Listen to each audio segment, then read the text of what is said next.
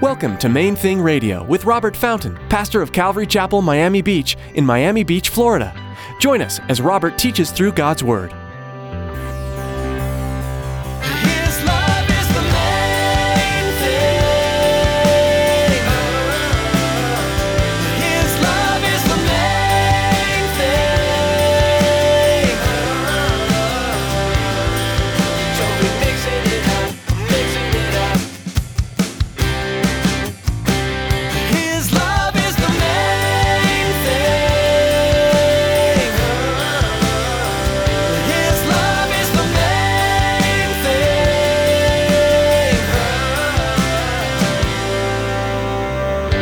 He says, Husbands, love your wives just as Christ also loved the church and gave himself for. her." Li- listen, you should put that on your bathroom mirror. Husbands, man, that's a tough one to live out. You need the Holy Spirit to do that one. Why do I say that? Well, because Jesus was tortured, humiliated, and ultimately crucified for his bride. He, every single day, gave himself. It was never about Jesus, it was always about his bride. Perhaps one of the most common things we hear from men that are married is that they'd gladly die for their wives with no second thought. But how many are willing to live for their wives selflessly each and every day? In today's message, Pastor Robert encourages husbands to nurture, love, care, and protect their wives with humility, patience, and diligence. Stick around after today's message from Pastor Robert. I have quite a bit of information that I'd like to share with you our web address, podcast subscription information, and our contact information. And here's Pastor Robert in the book of Ephesians, chapter 2, with today's edition of Main Thing Radio. His love is the main thing.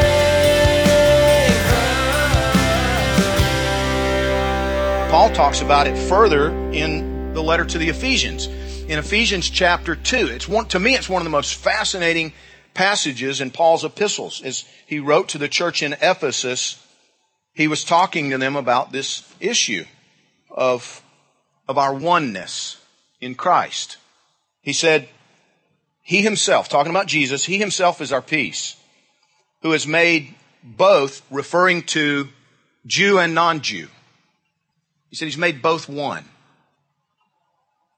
And has broken down the middle wall of separation, having abolished in his flesh the enmity, that is the law of commandments contained in ordinances, so as to create in himself one new man from the two, thus making peace and that he might reconcile them both to God in one body through the cross, thereby putting to death the enmity.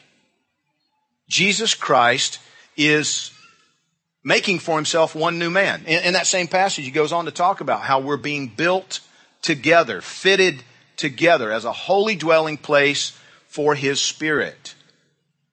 Him and us, all of us somehow made one with the Father. In chapter 5, he talks about it further. It's still in the book of Ephesians. He goes into the whole issue of marriage and what he intends it to be. God's plan for marriage. And, and he gives some real practical instructions to husbands and wives. Be- beautiful instructions that'll make your marriages incredible if you'll just read, understand, and do what, what he says in there. But one of the things that he says, Verse 25, he says, Husbands, love your wives just as Christ also loved the church and gave himself for. her." Li- listen, you should put that on your bathroom mirror. Husbands, man, that's a tough one to live out. You need the Holy Spirit to do that one. Why do I say that? Well, because Jesus was tortured, humiliated, and ultimately crucified for his bride. He, every single day, gave himself. It was never about Jesus, it was always about his bride. Every decision he made, every, every attitude, every thought, every word was always for the benefit and building up of his bride. It was a selfless, sacrificial love. You, you and I will definitely need supernatural power to live that one out toward our wives. No question. But that's, that's the secret. And his, his supernatural power is available to us to enable us to live it out more and more and more. But he tells us that's the ideal, that he might sanctify and cleanse her with the washing of water by the word, that he might present her to himself. Now, remember, her is us. He's talking about the church. He's talking about you and me. We are his bride, and he wants to set us apart and cleanse us with the washing of, of water by the word, by the scripture. That he might. The purpose is that, he would be able to present us to himself glorious. Not having spot or wrinkle or anything, but that we would be holy and without blemish. And he says, in the same way, husbands ought to love their own wives as their own bodies. He who loves his wife loves himself. No one ever hated his own flesh, but nourishes and cherishes it, just as the Lord does the church. For we are members of his body, of his flesh, of his bones. For this reason, a man shall leave his father and mother and be joined to his wife, and the two shall become one flesh. This is a great mystery, but I speak concerning Christ and the church. Do you understand what he just said? For this reason, a man shall leave his father and mother and be united to his wife, and the two shall become one flesh. But he said, I'm talking about Jesus and the church. Marriage is, a, just a picture. It's just a picture. So much of what we experience in this life and so much of what God has set forth in the scriptures, we're, we're told clearly concerning the Old Testament, this is, this is an example. This was done. This happened to them as an example to you. These things occurred for you to learn from them. And the, the, whole idea of the way God has put marriage into place, the whole reason, or big part of the reason, at least, that marriage is what it is, that the design for marriage is what it is, is that Jesus, God, through that, is teaching us about the relationship Jesus will have with us as the church.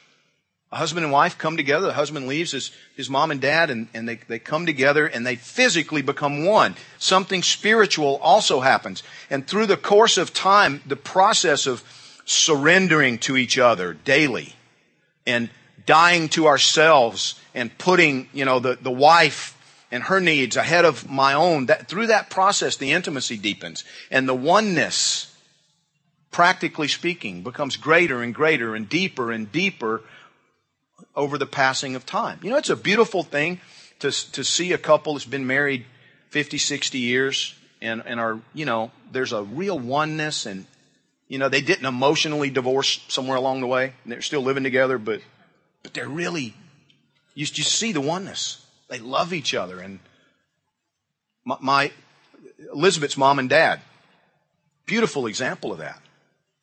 Married 40 years and just one. It's amazing to, to watch. Beautiful thing to see and, and, uh, and learn from and experience. The way they would often, you know, we'd be doing things together and then we'd see them kind of draw aside and talk in private for just a minute about something. Not